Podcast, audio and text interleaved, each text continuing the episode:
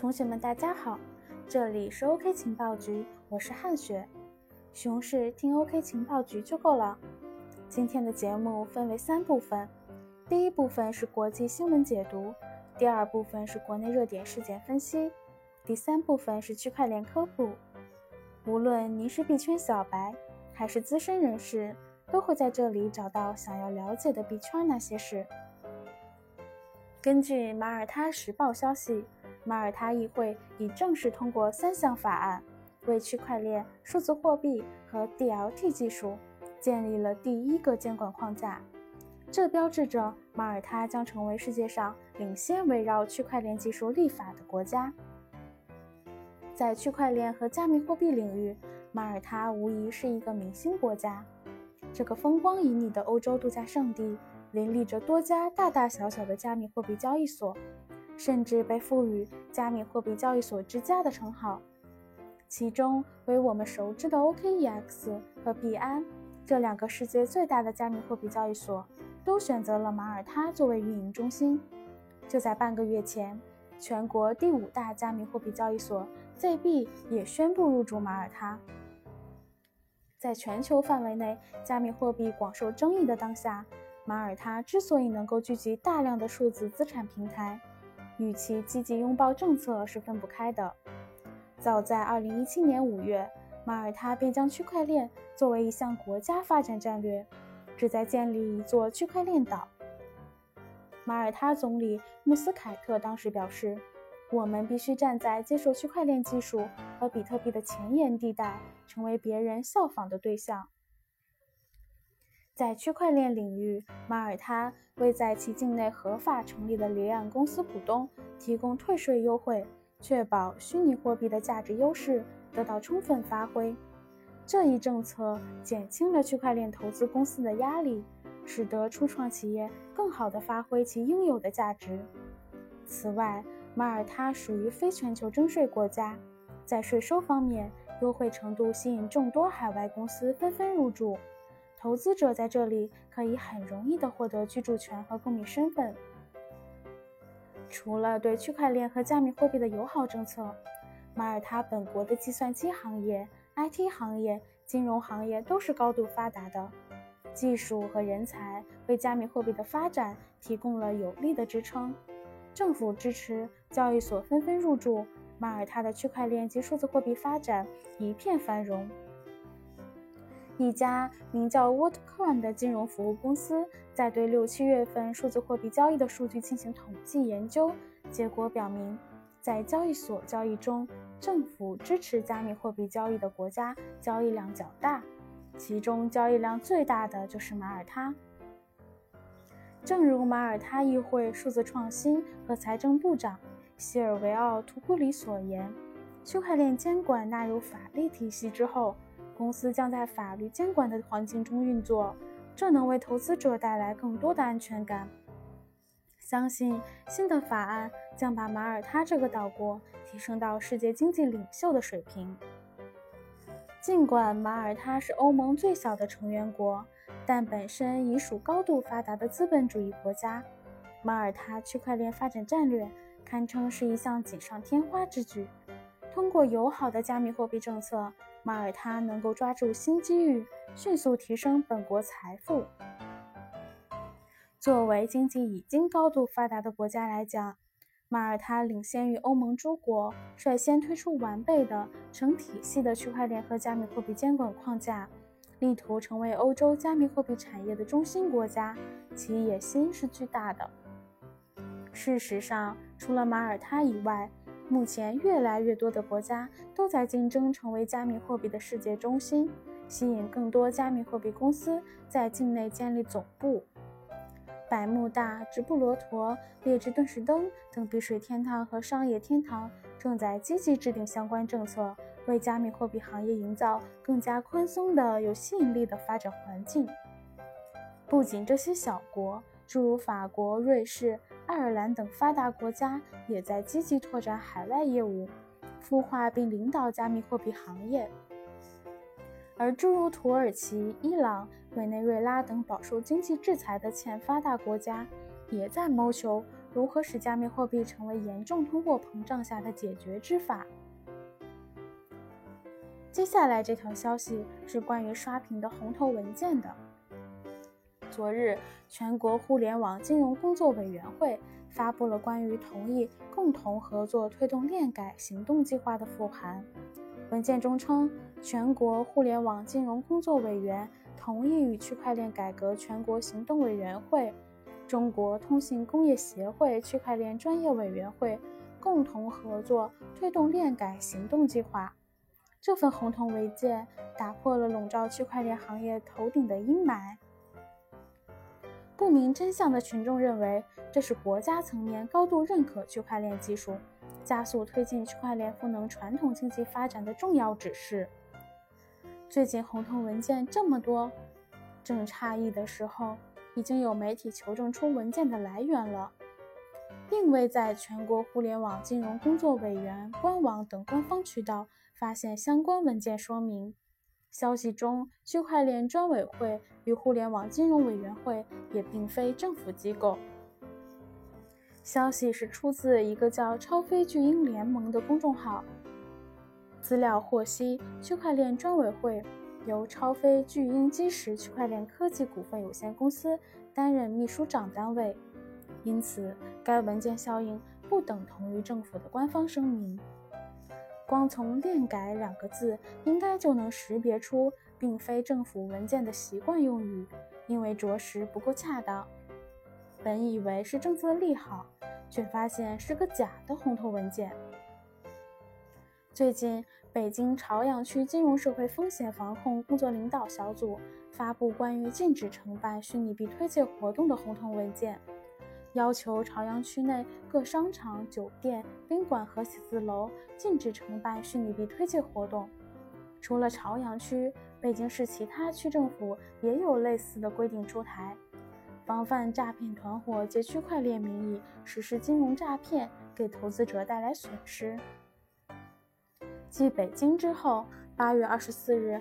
广州开发区金融局联合广州开发区经济和信息化局也发布了关于禁止承办虚拟币推介活动的通知。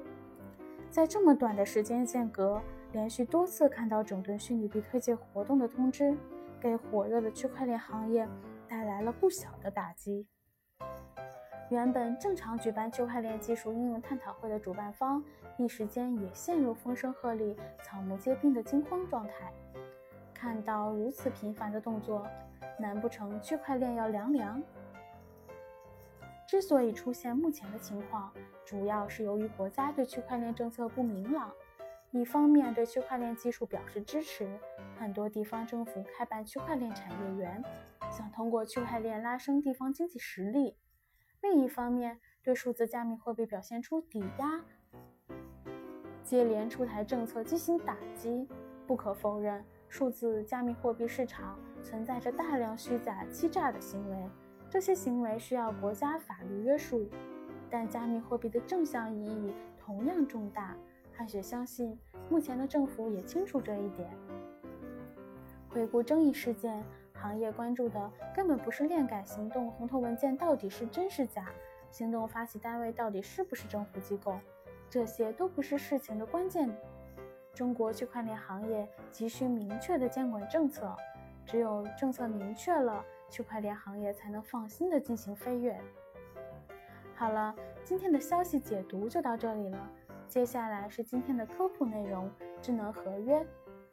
我们都知道，区块链的二点零是以太坊，相比于比特币，以太坊增加的功能就是智能合约。时间回到二零一四年。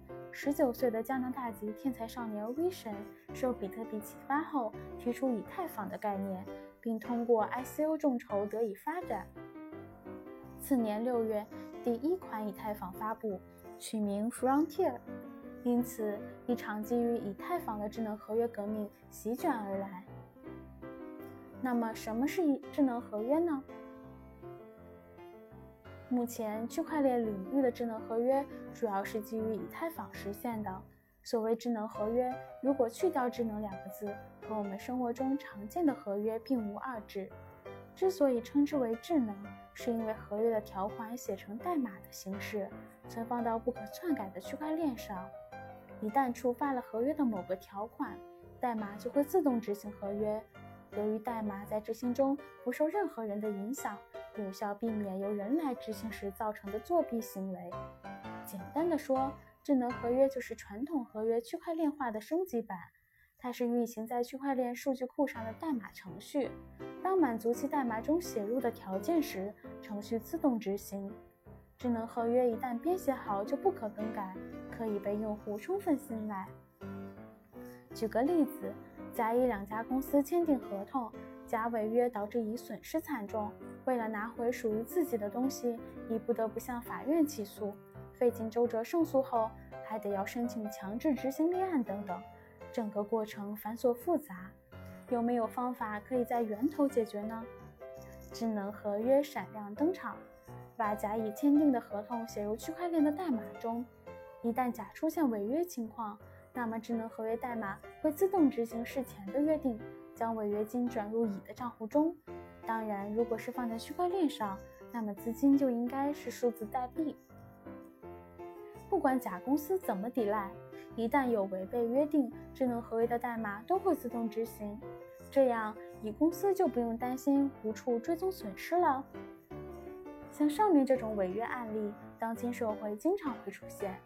根据目前的法律程序，需要消耗大量的社会资源去保证合约的有效执行。接下来，我们说一下智能合约的特点。我们目前谈及的智能合约是部署在区块链上的智能合约。除此之外，智能合约还可以部署在中心化的传统互联网上。相比于传统互联网，部署在区块链上的智能合约拥有去中心化、不可篡改、安全性高等优势。两者最直接显著的区别是：一，在传统互联网上，智能合约只需要部署在服务器上；而在区块链上，智能合约需要部署在所有的节点上。二，在传统互联网上，智能合约可以非常随意的创建、执行、升级或终止；而在区块链上，智能合约的创建、执行、升级、终止也会复杂得多。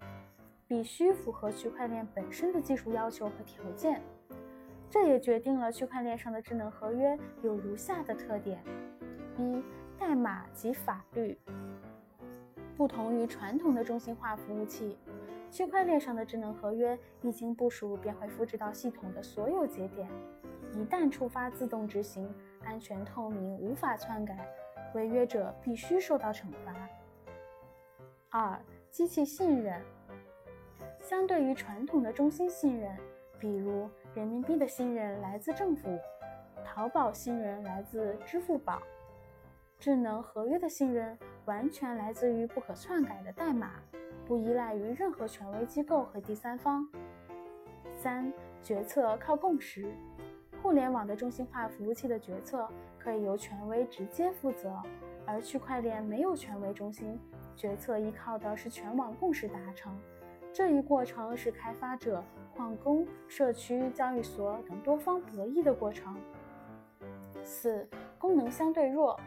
中心化服务器的软件功能很强大，比如双十一淘宝服务器的处理量是极其可怕的。但在区块链上的智能合约受限于区块大小、出块速度和区块链本身的网络带宽等多种因素。在目前的技术条件下，其功能上远没有中心服务器那么强大。五、外部数据交互难度大。把智能合约部署到区块链上，是为了合约的不可篡改、自动执行，但部署的前提是合约数据真实可靠。如果原数据不准确，那上链就没有意义。另外，数据上链需要解决时间、存储等技术的问题。三。智能合约的应用，同学们有没有思考过一个问题？为什么绝大多数的区块链项目都是用以太坊来 ICO 呢？一个重要的原因在于，项目方在以太坊网络上可以通过它提供的智能合约开发平台来设置一个简单的自动筹资程序，设置好兑换比例、筹资硬顶等条件。从目前的时间点来看。智能合约首先的应用是创造代币，也就是 ICO。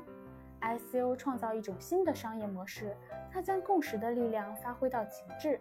通过 ICO 项目的启动，突破了传统募资方式限制，让拥有共识的成员获得项目发展的红利。可以不夸张地说，从长远来看，智能合约会颠覆现有的合同立法和实践区块链的应用。未来，智能合约的应用场景将非常广泛，如房租租赁、博彩发行、金融借贷、作物保险、设立遗嘱、证券登记清算等。那么，智能合约的短板呢？二零一七年六月十七日，区块链领域发生一场大地震，以太坊上一个著名的项目的道，由于其自身漏洞，导致黑客盗取了三千六百万个以太币。当时价值约六千万美元，使以太坊币价大跌，一举从一百四十五元人民币跌落至六十八元人民币。此事也导致了以太坊一分叉，形成两条链，一条是以太坊，一条为以太经典。同时，智能合约的安全性受到大众的质疑。就目前来看，智能合约还有很多短板。一智能合约不智能，使用“智能”一词意味着这些合约像人一样，具有某种天生的智慧。然而事情并非如此。智能合约的智能在于合约的执行不受限于任何事物，比如依依因为失业没有及时交付房租，智能合约服务器将不会把 key 发送给依依，依依也无法进入房屋，因此流落街头。一个真正意义上的智能合约，应当考虑到具体的情况，即着眼于契约精神，也会在情况非常不明朗的条件下，试图做出公平的裁决。换句话说，一个真正的智能合约就如同一个好法官，但现实中的智能合约并非如此，它事实上只是基于规则，并严格按照规则行事，不能将任何因素或法治精神考虑在内。二、智能合约并非真正的合约。智能合约理论上将确保合约可靠性的责任交给起草者，但实际操作中会产生一些严重的集权后果。